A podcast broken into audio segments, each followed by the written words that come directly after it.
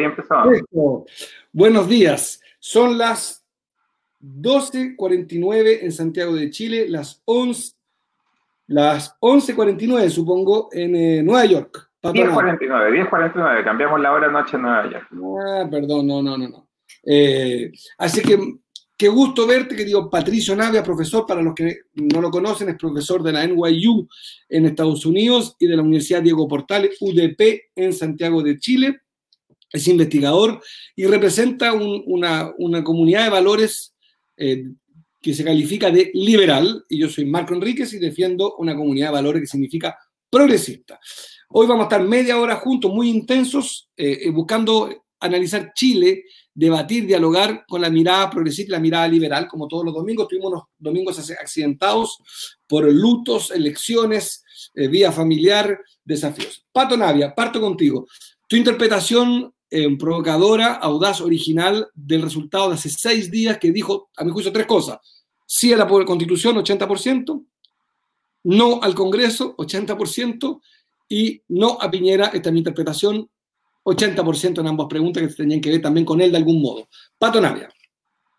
Sí, de acuerdo. Hay un elemento adicional sí que creo que es importante destacar porque es preocupante y es la participación electoral. Aumentó la participación electoral en la región metropolitana, particularmente en las comunas de menos ingresos, disminuyó en comunas de más ingresos, disminuyó en zonas rurales y en ciudades pequeñas, eso significa entonces que entró más gente a votar, pero también salió gente a votar. Estamos en pandemia, es complicado, pero aún así la participación estuvo en torno al 52% del padrón.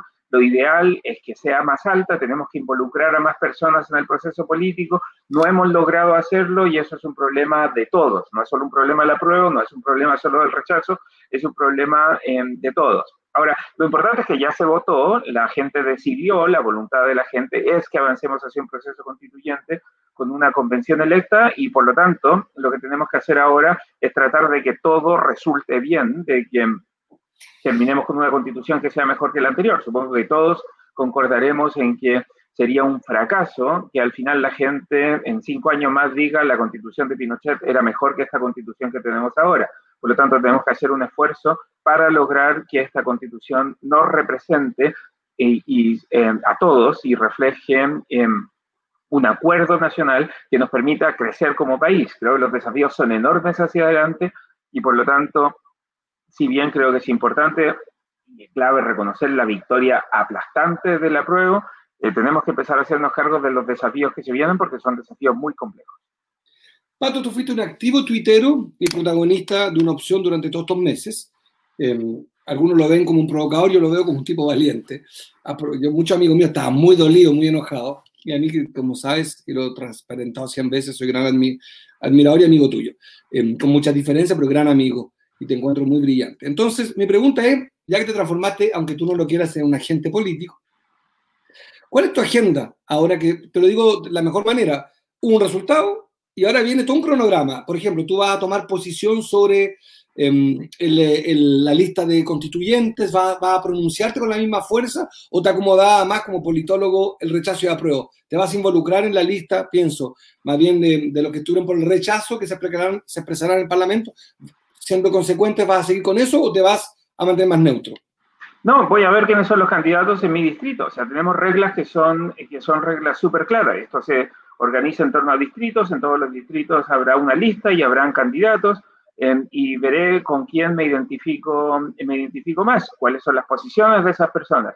Hay un montón de gente del, del rechazo con los que yo estoy profundamente en desacuerdo en mi visión de sociedad y mi visión de país. Creo que en buena medida llegamos a este punto precisamente porque la derecha nunca promovió lo suficiente la inclusión social y reducciones en la desigualdad. Creo que la izquierda tampoco. Por cierto, la izquierda está llena de nepotismo, de amiguismo, de pitutos también, igual que la derecha, y creo que los dos sectores pecan el mismo, por el mismo lado. Pero tendré que ver quiénes son los candidatos. Mientras no sepamos quiénes son los candidatos, no puedo decidirme por quién voy a votar.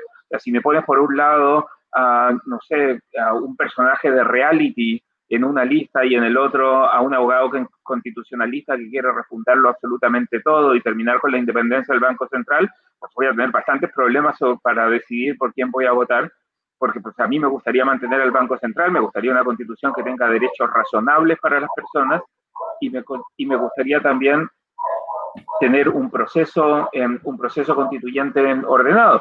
Pero como todos los chilenos tendré que decidir por quién voy, a votar. Una de las razones que yo tenía para el rechazo es que me parece que las reglas están muy mal hechas. En vez de tener listas nacionales, que es lo que deberíamos tener, tenemos listas por distritos. Y en cada distrito se presentarán varios partidos. Ustedes en la centro izquierda tienen algunos problemas importantes para llegar a formar una sola lista y después estamos ahora discutiendo cupos reservados para los pueblos indígenas, que irónicamente sí van a tener aparentemente una lista nacional, ¿no? Entonces, los chilenos tendrán que decidir si votan en la lista de Copiapó o en la lista nacional de pueblos indígenas. Todo eso significa que las reglas estaban muy mal hechas. Eso es lamentable, pero ya estamos en este proceso. Em, ya decidimos empezar a, hacer este camino y ahora lo importante no es decir, esta fue una mala decisión, entrar por acá, sino lo importante es tratar de que no nos caigamos al precipicio mientras vamos avanzando por este complejo camino. Hoy día, el martes pasado publiqué un tuit, más allá de la propuesta mía, me parece que se, abrió otro debate. A ver, lo, explico rápido. Propuse adelantar las elecciones y disolver el Congreso para ordenar el cronograma institucional para que tuviera más legitimidad el proceso constituyente, fuera más eficiente, más coherente, más consistente, más nítido, pero también pensando en la economía me parecía que en abril había que elegir todo. Y que este no habíamos conversado con Pato, este cronograma de tener dos congresos al mismo tiempo, dos comisiones de vivienda en la Cámara de Diputados, Senado y en la Constituyente al mismo tiempo, no era sostenible. Em, pero se abrió un debate que me parece más de fondo para hablar contigo, más profundo. Es lo que, el enojo que yo recibí por mi WhatsApp de, de senadores, diputados, es, estás cambiando las reglas que acordamos. Y siempre acordamos que la constituyente no debía gobernar, debía simplemente acotarse el proceso constituyente. Tú te inscribirías si hubiese estas dos posiciones. Yo que propongo corregir lo que hay que corregir, como lo están haciendo con los pueblos indígenas, em, como con los independientes, corregir todo lo corregible del programa, tomando riesgos, siendo audaz para hacerlo más consistente, adelantando elecciones, por ejemplo, o te inscribes en los que dicen, no, no, no, mantengamos el acuerdo de noviembre en lo estructural, este es el perímetro de lo posible y hagamos las modificaciones que, que nosotros consideremos atendibles y que sean, según ellos, de una entidad, un, impacto menor que la que propone, la que propongo yo, que es adelantar elecciones. ¿Dónde te inscribes tú en ese debate? ¿Cambiar o no cambiar el acuerdo de noviembre? Pues sí, o el acuerdo se mantiene completo o el acuerdo no se mantiene. O sea, no me parece que podemos decir, ok, vamos a pasar de 155 miembros de la convención a 180 o 188, em, porque necesitamos incorporar a los pueblos indígenas, pero solo eso porque pues, al final, si, si vas a abrir el acuerdo, pues abres el acuerdo y puedes empezar a negociar un montón de cosas. O sea, si vas a cambiar algo tan central en el acuerdo como el número de miembros de la Convención Constituyente, pues entonces está todo eh, abierto a discusión. Además, hay dos elementos que a mí me parecen que están especialmente mal diseñados.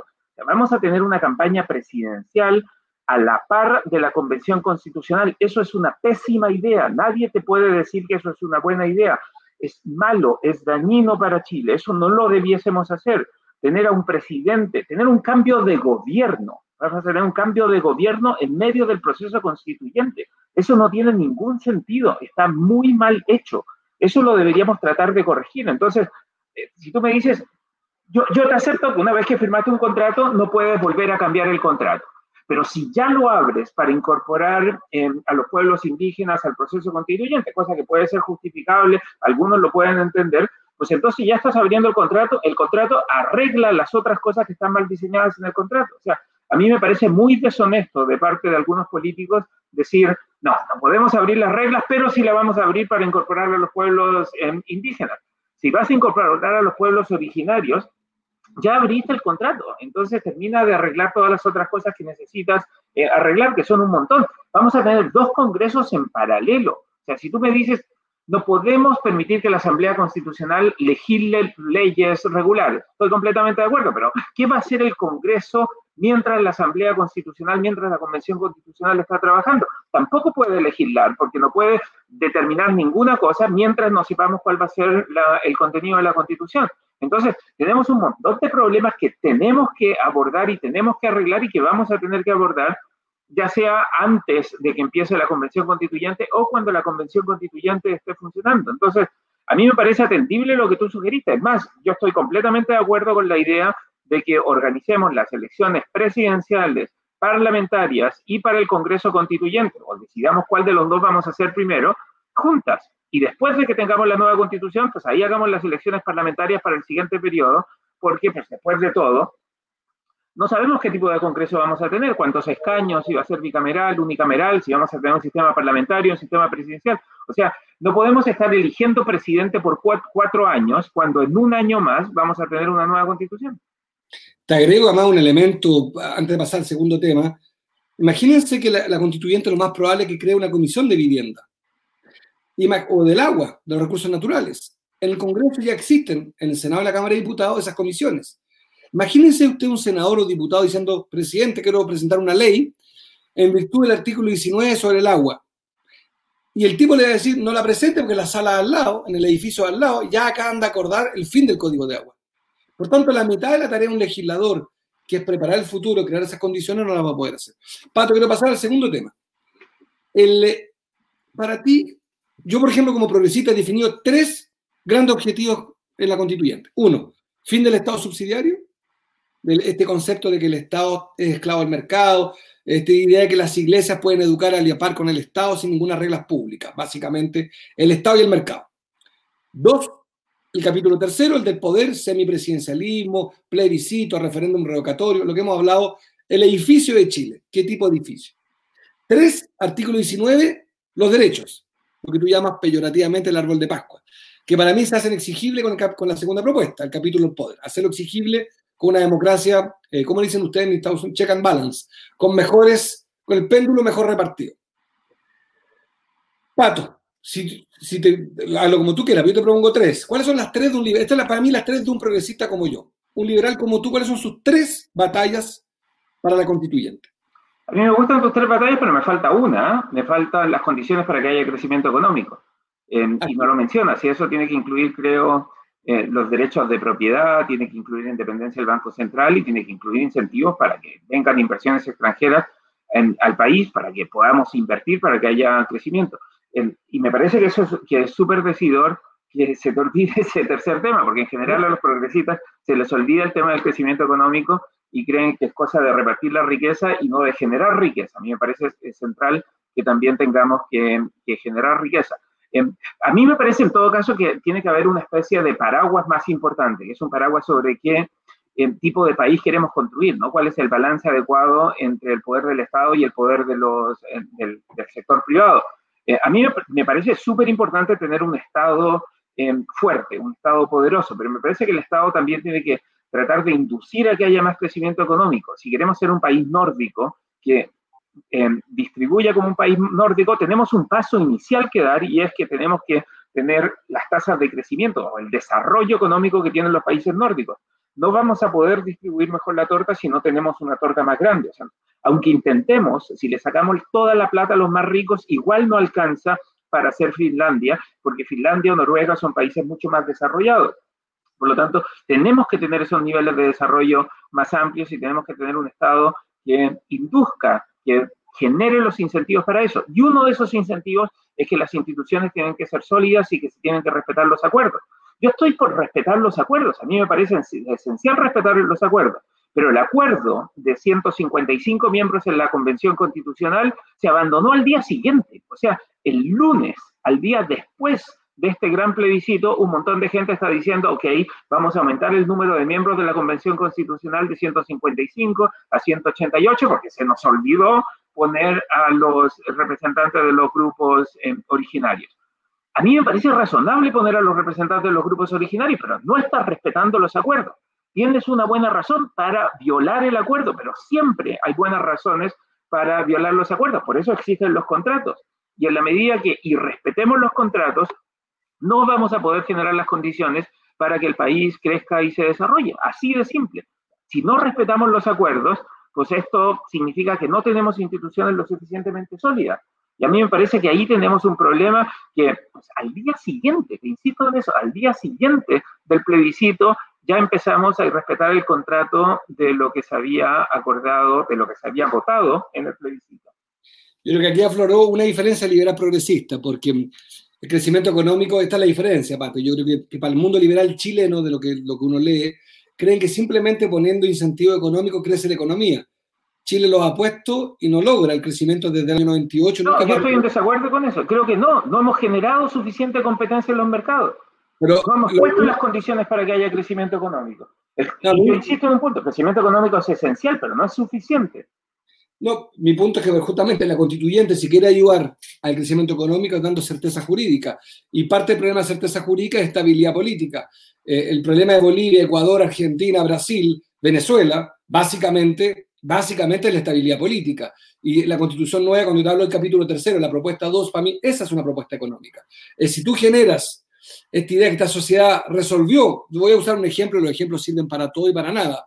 Suiza, ese país lo que creó es un sistema de presidencias anuales, una institucionalidad respetada vía plebiscito.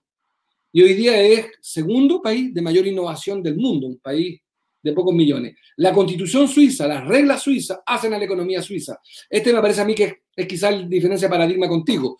Uno, yo creo que es muy difícil dejar puesto en la constitución, salvo lo de la propiedad, privada, por supuesto, pero es muy difícil dejar puesto los motores de una economía en una constitución. Tú puedes poner un sistema que garantice la convivencia para que los gobiernos apliquen política económica. Ahí está el, la, eh, a propósito de esta, de, te recojo el guante sobre el crecimiento. Pato, quiero preguntarte ahora para cerrar de economía.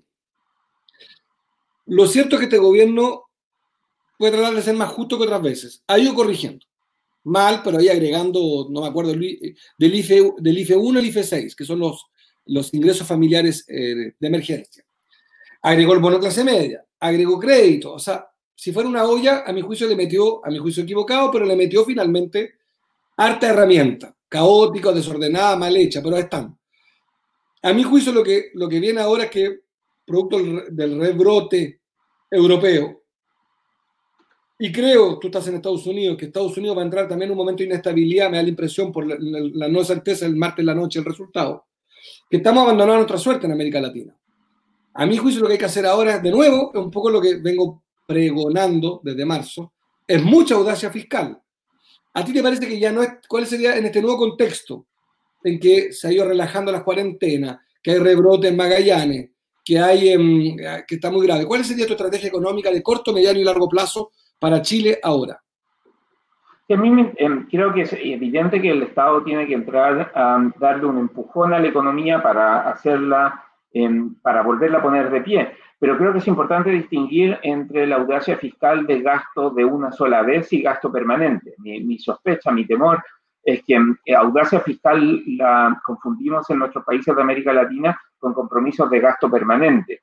Y en esa audacia fiscal de gasto permanente nos va a llevar a sobreendeudarnos dentro de muy pocos años y a estar en una posición peor de la que estamos ahora. O sea, yo sí creo en un estímulo fiscal importante, pero no en gasto permanente fiscal que nos deje con un déficit permanente que después no podamos financiar a través em, de, deuda. Y me da la impresión de que ahí hay alguna confusión en Chile. ¿no? Mucha gente está diciendo sí, que el Estado se meta, pero muchos están diciendo que el Estado se meta y establezca gasto permanente. Eso significa un déficit permanente que nos va a terminar comiendo, em, que va a terminar comiéndose a la economía por el lado de la deuda y de las tasas de interés que eventualmente van a subir.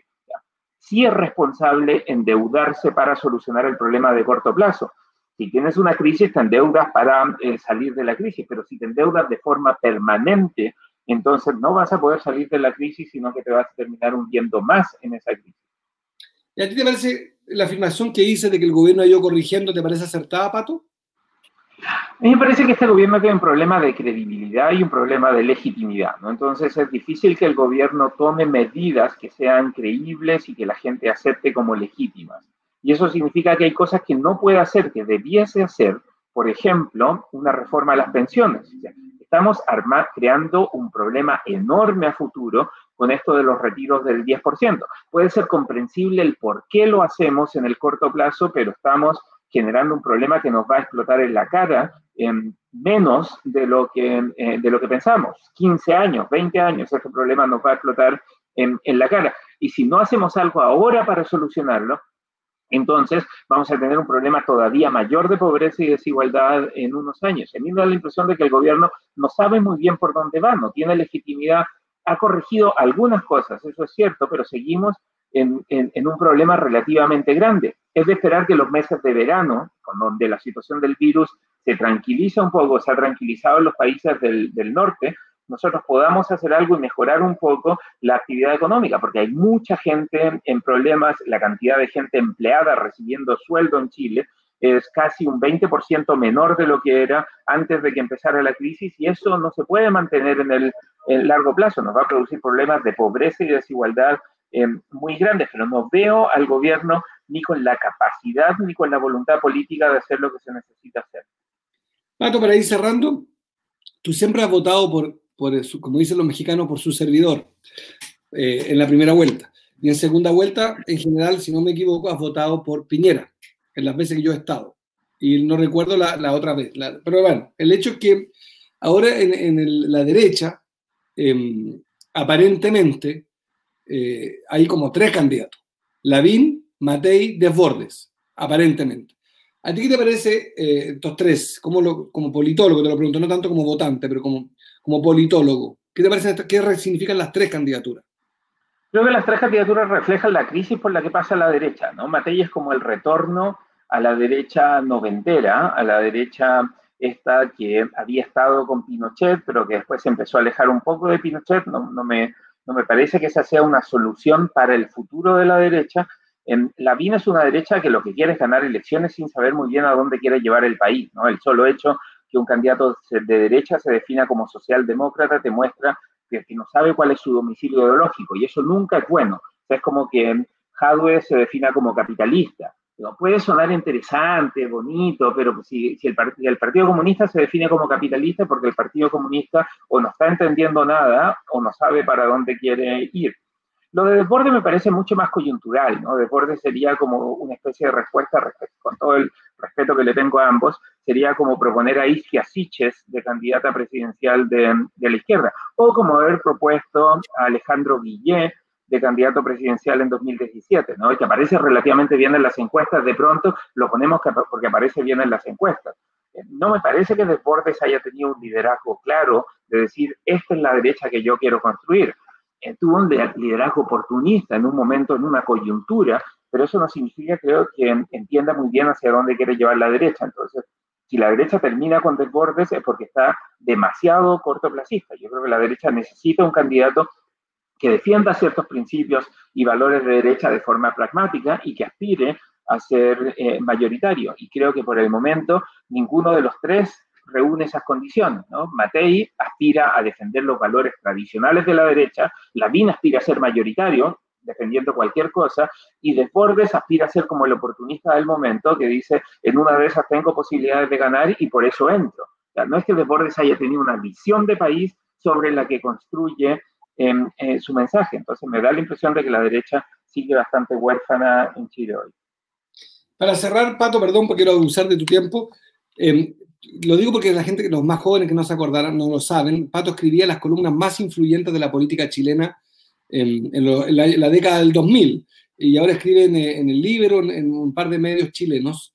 Em, y te quiero preguntar lo siguiente, y en la centro izquierda, siguiendo esta manera de analizar rápida, em, ¿cuál sería, cómo dibujarían los liderazgos que hay? Te nombro algunos, Insulza, Máximo Pacheco, Oscar Landerrech, Vidal, eh, Heraldo, Carlos Maldonado, por ahí voy.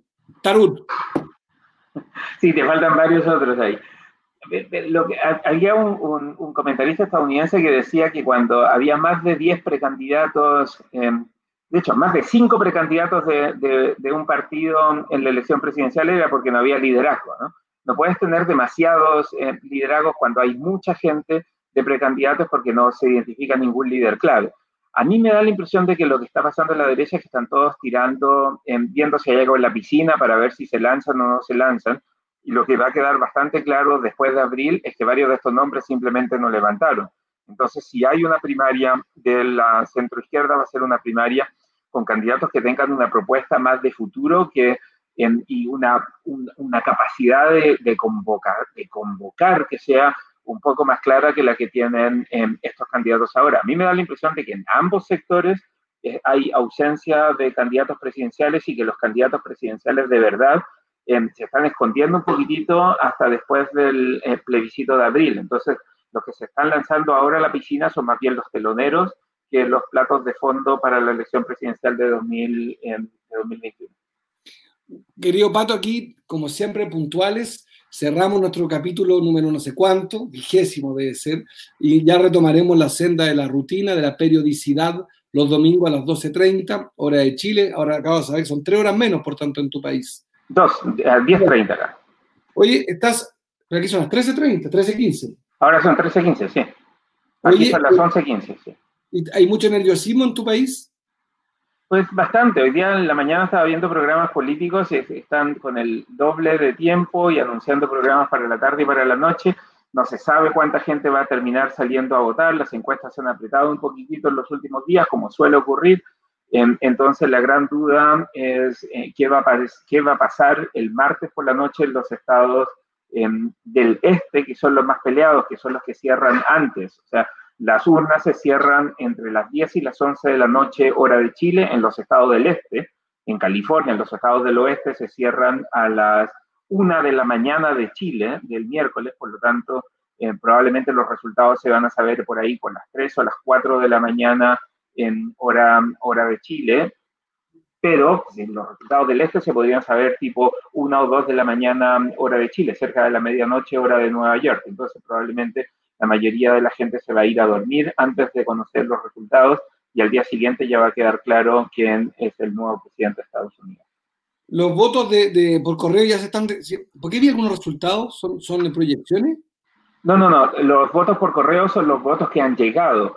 Los votos que han llegado se pueden contar, pero no se, digo, se puede contar el voto, no los resultados. O sea, los tienen listos para después contarlo, pero te pueden decir, nos han llegado 90 millones de votos. Esa es información que entregan los 50 estados por separado. Entonces en este estado han llegado tantos y cada estado tiene sus propias reglas para contar. Algunos permiten empezar a contar en la tarde del martes 3, otros dicen que tienen que empezar a contarse después de que se cuenten todos los votos que se emiten presencialmente, entonces hay distintas reglas. Algunos estados van a tener resultados relativamente rápidos, pero otros estados se van a demorar un par de días, porque algunos estados, Ohio por ejemplo, permite contar votos que lleguen hasta tres días después de eh, las urnas, por, por si se atrasan en el correo. Entonces, contar los votos en algunos lugares va a tomar más tiempo. Pero si la diferencia a favor de Biden es demasiado grande, entonces eso ya va a dar lo mismo porque Trump no va a poder revertir esa diferencia. Entonces, el martes tarde en la noche vamos a saber si ganó Biden o bien vamos a tener que esperar un par de días para saber eh, quién ganó. Porque si Trump logra dar vuelta a esto, entonces va a ganar por una diferencia muy menor y eso va a obligar a que se terminen de contar los votos que llegan por correo. Entonces, lo más probable es que el martes en la noche, tarde, se diga ganó Biden y se acabó, o se diga todavía no sabemos, y esto significa que puede ganar cualquiera de los dos. Gracias, Pato. Nos vemos el próximo domingo. Gracias a todas y a todos. Recuerden copiar este video en sus muros para multiplicar el debate liberal versus progresista. Abrazos, buenos días a todos y a todas. Nos vemos.